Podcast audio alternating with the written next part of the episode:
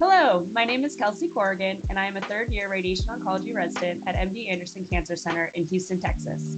Welcome to the next episode of the Cancer Careers series that is part of the Learn Oncology podcast. The goal of today's episode is to learn more about potential career paths in radiation oncology, which we will do through interviewing attending radiation oncology physician Dr. Dave Fuller. Dr. Fuller received his MD and PhD in human imaging at the University of Texas Health Science Center at San Antonio, Texas. He then stayed in San Antonio for his radiation oncology residency and research fellowship. He is now an associate professor in the radiation oncology department at MD Anderson, where he specializes in treating head and neck cancer and then also leads many research projects and clinical trials about novel imaging methodologies. Without further ado, let's get started with the interview. Dr. Fuller, thank you so much for being here with us today. And we like to keep things a little light to start off with. So I'm going to ask you an icebreaker to get to know you. What is your favorite activity to do in Houston? Um, so, like, like all Houstonians, my uh, my favorite activity is going out to eat. So Houston is a is a, like a food capital, and so uh, it's great to try new restaurants or, or, go out to places and hang out with friends, and uh, so you know, convivial imbibing and drinking is um, also typically a part of the menu. So, so uh, that, those are my favorite things to do locally. That sounds great. Do you have a favorite restaurant or cuisine? Yeah, we we we're addicted to Viet Cajun crawfish. So now that it's crawfish season, like we're we're really you know in in um, in high cotton uh, in terms of uh, in terms of eating out. So there's a lot of there's a lot of good Viet Cajun crawfish places locally. Um, and then um, we've really recently become really into um, they have these uh, Korean uh, corn dogs that are really fantastic, and so we've been trying Korean corn dog places, which has been a blast. That sounds delicious. I'll I'll have to try that next. Yeah, they're super good. They're super good. awesome. All right. Well, now let's get started with the meat of the interview. My first question for you What does your job look like on a clinic day?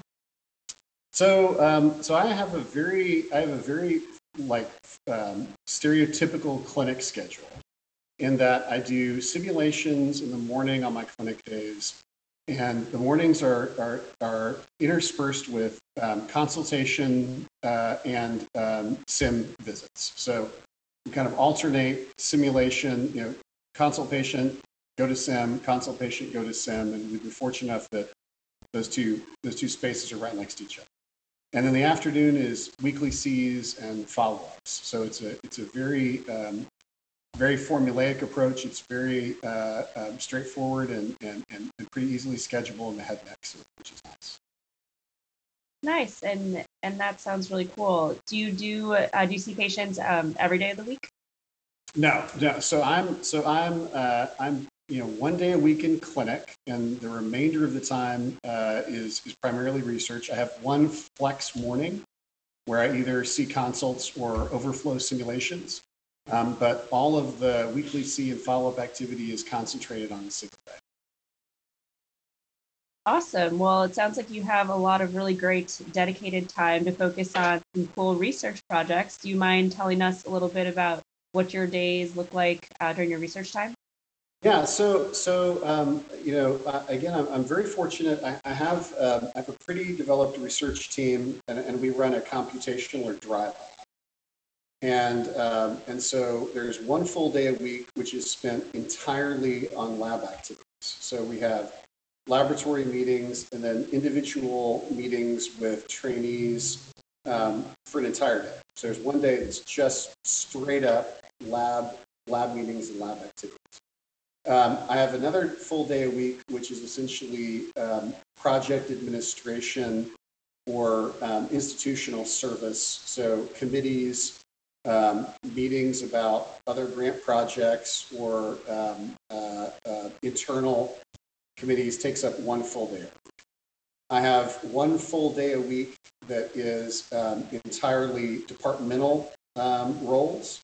So uh, I, I, lead a program for the MR Linac program, and I lead a program for an oropharynx or oropharynx program.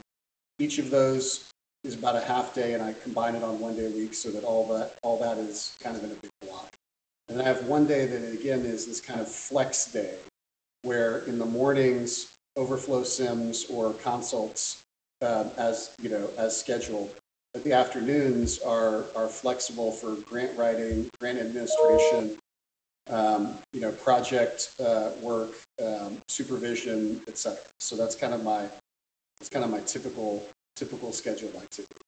Um, so, so it's very nice. I, am very fortunate. Again, you know, in the head neck service, um, we, there's there's now 11 of us, and so there's enough workload distribution that we can, you know, I really am able to have big blocks of time available for activities. So I don't have to, um, I don't have to domain switch very much. Uh, just as a person, it's sometimes very hard for me if, you know, I'm, I'm the kind of person who, if I need to write something, you know, a block of time works. I, am not really good at it's kind of like 15 minutes here, 15 minutes there, multitasking.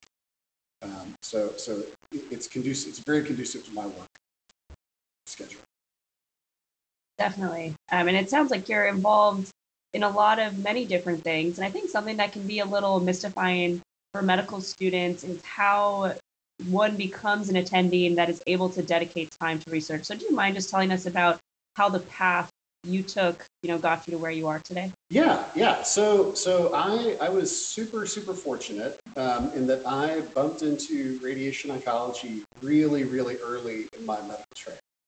So um, I had I had gotten into medical school in San Antonio, and they had a program where you could show up early and do research for um, uh, uh, several months before med school started. And I happened to be in this aging laboratory.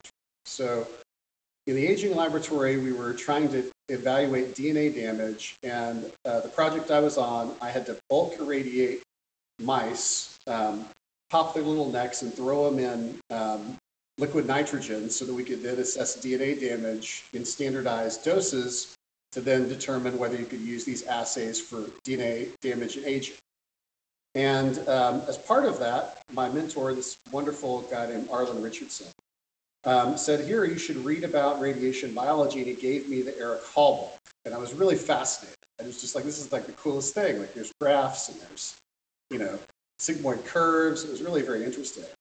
And, um, and I happened to be telling my brother in law that I, um, you know, was really interested in this radiation biology, you know, and it was really cool. you know, I wish that there was some specialty that had this kind of stuff in it. And he said, Well, my old uh, college roommate is some kind of radiation doctor.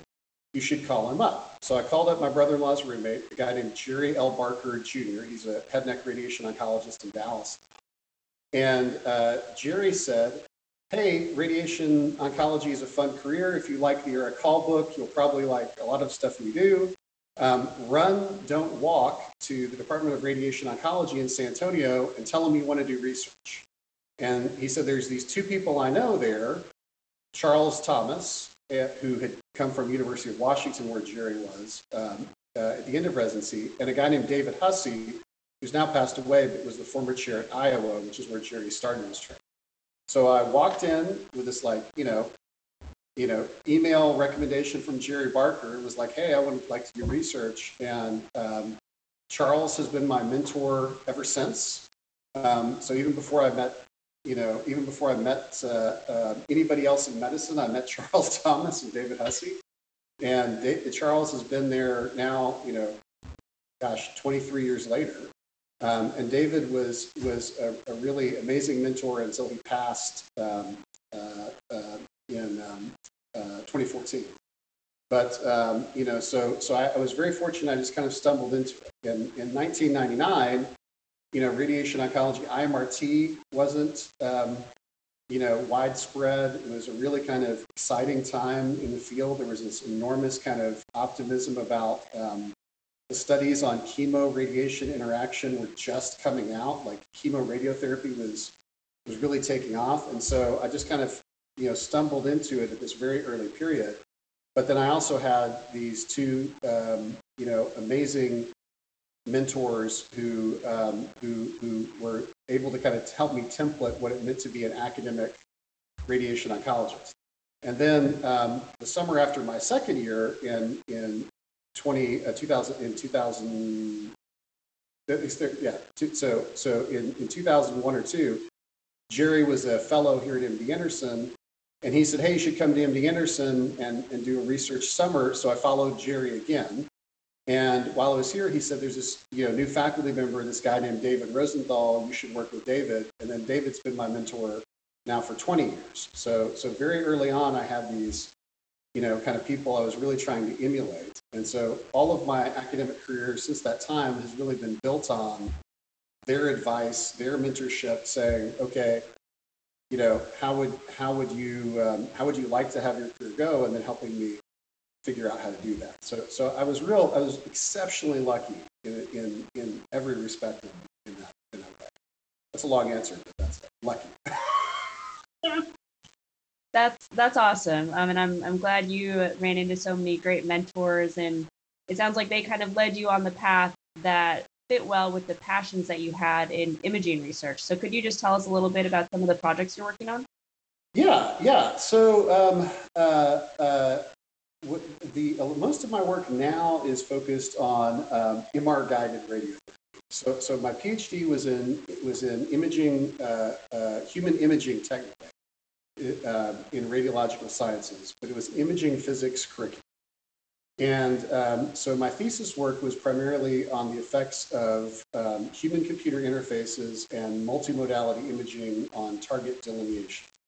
Uh, so when I, but when I came to MD Anderson, uh, I showed up and they said, hey, you've got a PhD in imaging. Um, we just bought this MR Linac device. How would you like to help us figure out how to use this thing?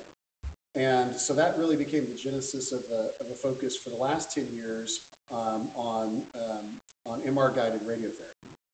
And, and again, I was really fortunate after I came on as faculty, uh, they had a K Award program that I was able to do for, for a couple of years where I had protected time to focus and, and I did a, um, a fellowship in clinical trials and imaging informatics. And that kind of opened up a whole new area. So Imaging with MRI, MR guided therapy is kind of the main thrust of one half of the lab. And the other half of the lab is really imaging informatics. Uh, and, and, and that's, um, which, is, which is a lot of fun. Um, and then in the course of that two-year fellowship, um, I'm, I'm board certified by the American Board of Preventive Medicine in clinical informatics. So I'm a radiation oncologist, but I'm also a clinical informatician. And that kind of has opened up a lot of exciting you know, researching clinical avenues because um, thinking about things as a, as a, you know, physician, radiation oncologist, you know, head and neck uh, um, uh, person, and then having this other imaging and informatics component really provides a lot of different exciting things to, to, to play around with. Yeah, that's that's really cool. I think that it sounds like entering the field of radiation oncology for you really helped fulfill both your career goals and your passions. So that's really great that you were able to find that in this field.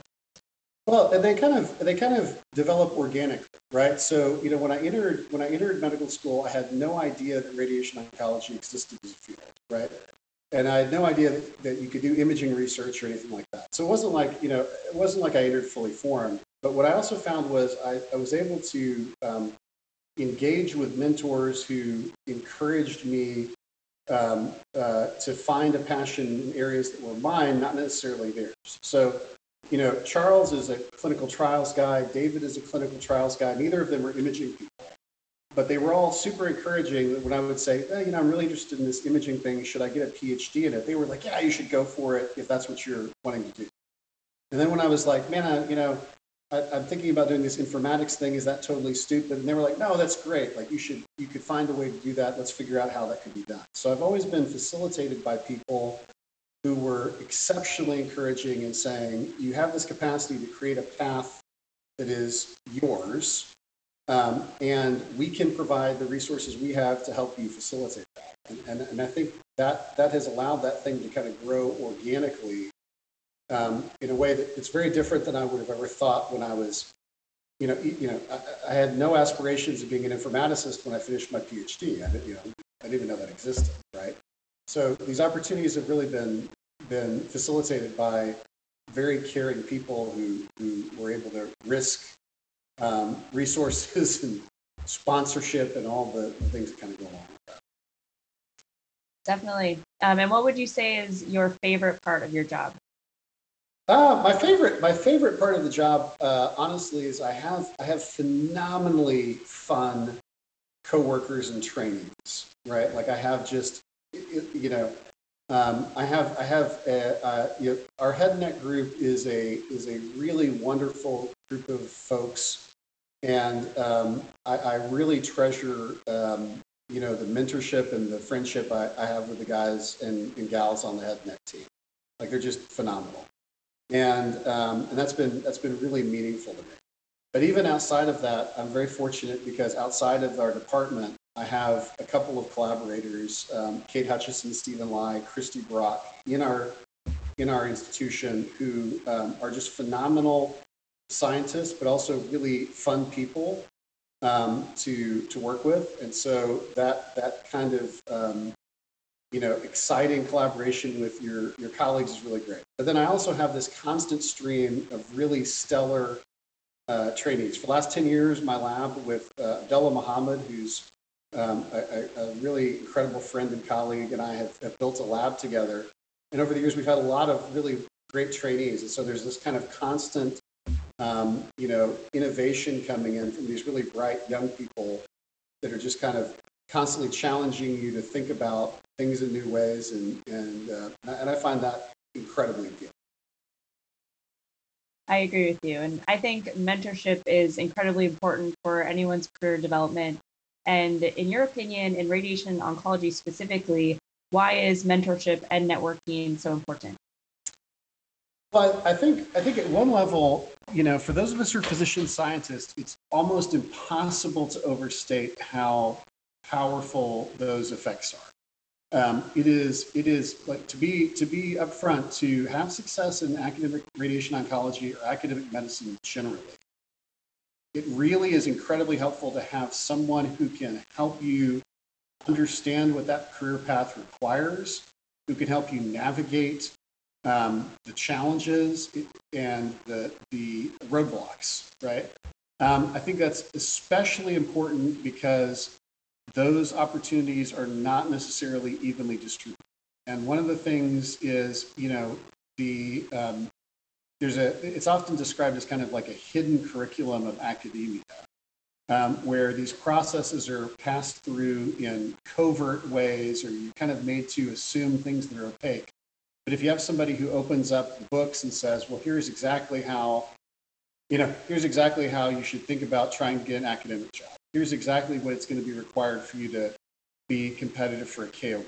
Here's what you're going to need for your first NIH grant application. Here's what you do when that grant application is brutally rejected.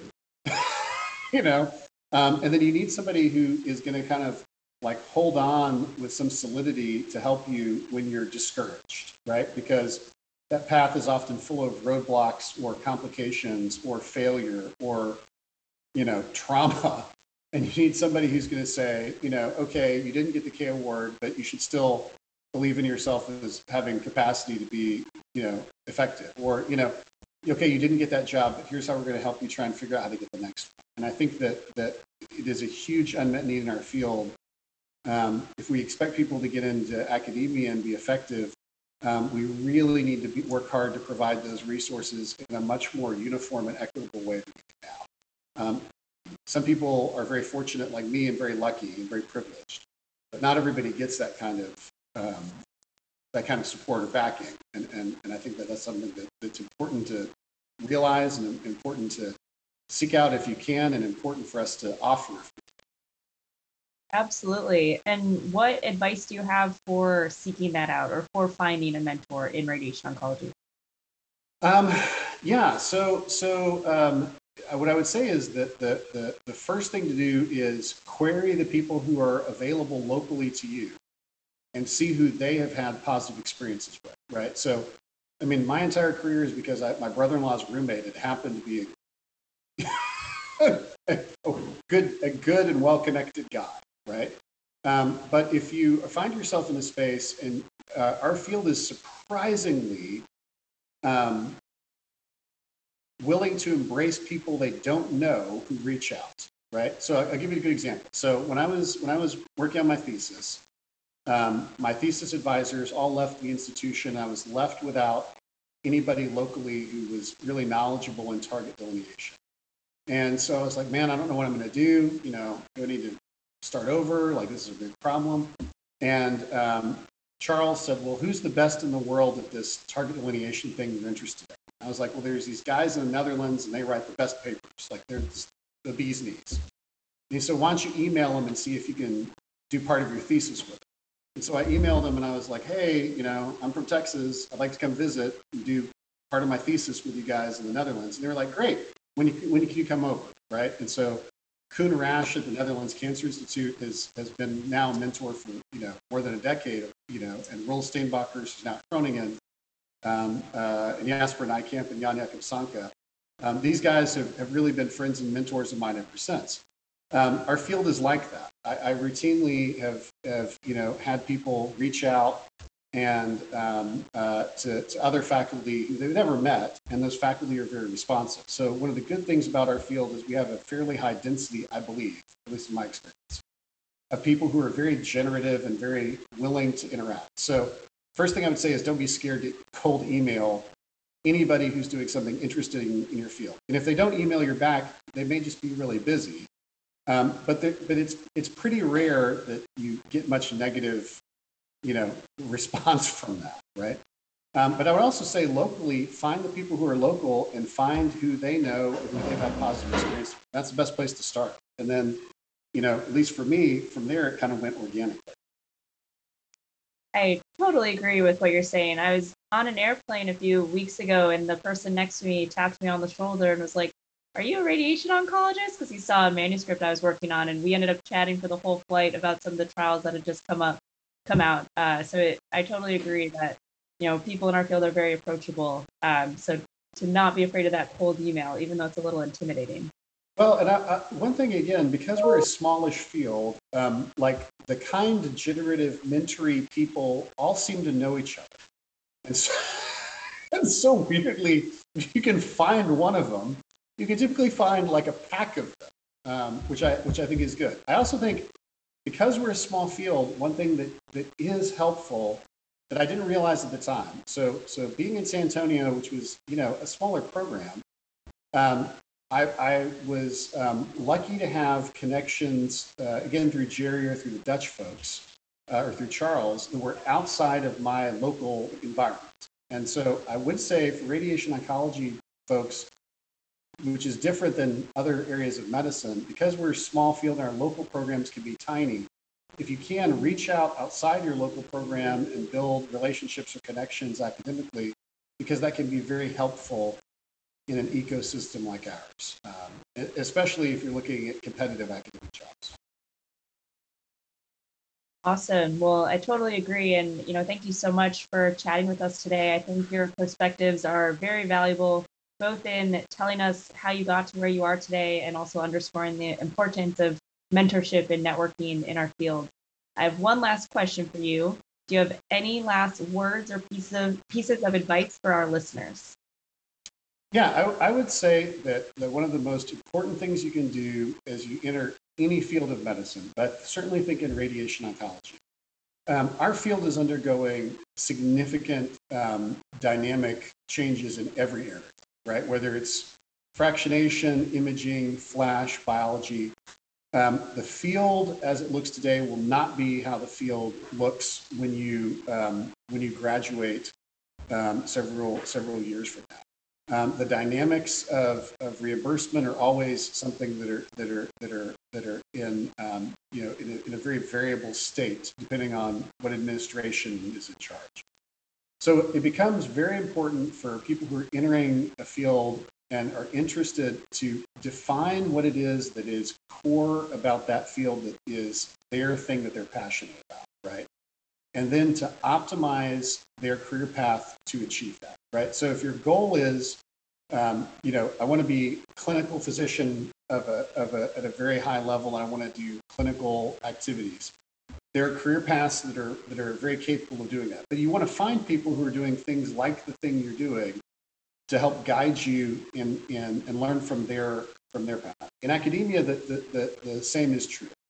And I think we, we sometimes do people a disservice because we're not overt about the fact that there are different kinds of jobs in radiation oncology in the past that lead to those jobs look very different, right? You cannot wake up at the end of residency and say, well, you know, I'd really like to um, spend, you know, um, uh, all my time in the lab, but I've never been in the lab, right? And likewise, you, you can't say, well, I'd really like to be, you know, a clinical trialist, but I've never really spent any time thinking about clinical trials, right? Those processes, the more deliberate you can be early on, the more effective you can be at, at moving yourself um, towards those goals. Um, and, and, and I do think that, that, that it's imperative that we kind of start those conversations early and we start those conversations um, in, in ways that are um, effective and overt. So I would just say that, that, you know, my recommendation to people is be thoughtful about, you know, introspectively what it is that you're, that you're looking for as you enter a field. Because, um, you know, it's, it, uh, it, it's not something that is, um, you know, going to be, um, um, you know, necessarily scalable across all opportunity spaces. Well, thank you very much, Dr. Fuller. It's always a pleasure. All right. Thanks. Appreciate it, Dr. Corrigan.